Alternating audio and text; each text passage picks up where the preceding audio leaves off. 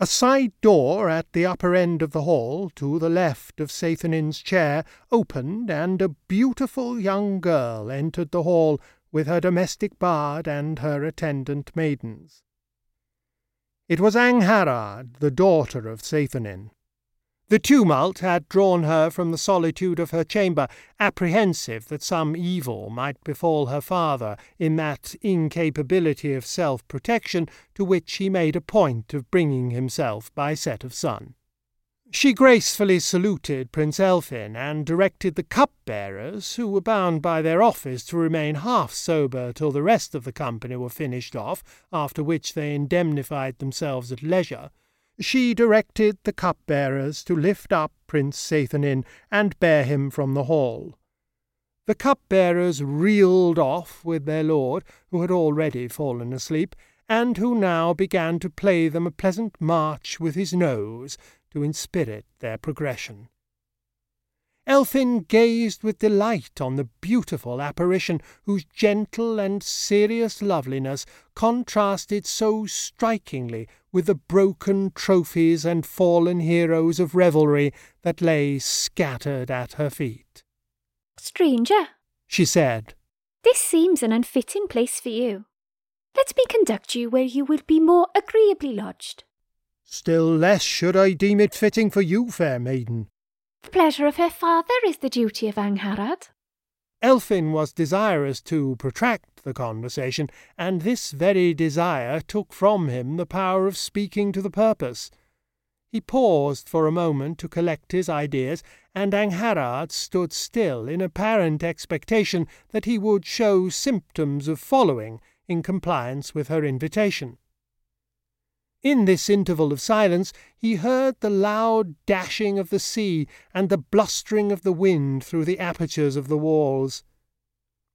This supplied him with what has been, since Britain was Britain, the alpha and omega of British conversation. He said, It seems a stormy night. We are used to storms. We are far from the mountains, between the lowlands and the sea, and the winds blow round us from all quarters. There was another pause of deep silence. The noise of the sea was louder, and the gusts pealed like thunder through the apertures. Amidst the fallen and sleeping revellers, the confused and littered hall, the low and wavering torches, Angharad, lovely always, shone with single and surpassing loveliness. The gust died away in murmurs, and swelled again into thunder, and died away in murmurs again. And as it died away, mixed with the murmurs of the ocean, a voice that seemed one of the many voices of the wind pronounced the ominous words Beware of the oppression of Gwenhidwy. They looked at each other as if questioning whether all had heard alike. Did you not hear a voice? The same which has once before seemed to say to me, Beware of the oppression of Gwenhidwy. Teithrin hurried forth on the rampart. Angharad turned pale and leaned against a pillar of the hall. Elphin was amazed and awed, absorbed as his feelings were in her. The sleepers on the floor made an uneasy movement and uttered an inarticulate cry. Teithrin returned. What saw you? A tempest is coming from the west. The moon has waned three days and is half hidden in clouds just visible above the mountains. The bank of clouds is black in the west. The scud is flying before them, and the white waves are rolling to the shore.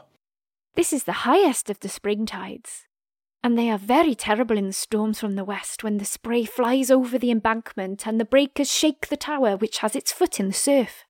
Whence was the voice which we heard erewhile?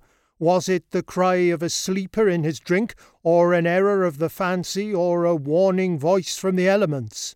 It was surely nothing earthly, nor was it an error of the fancy, for we all heard the words, Beware of the oppression of Gwenhidwy. Often and often in the storms of the springtide have I feared to see her roll her power over the fields of Gwaelod.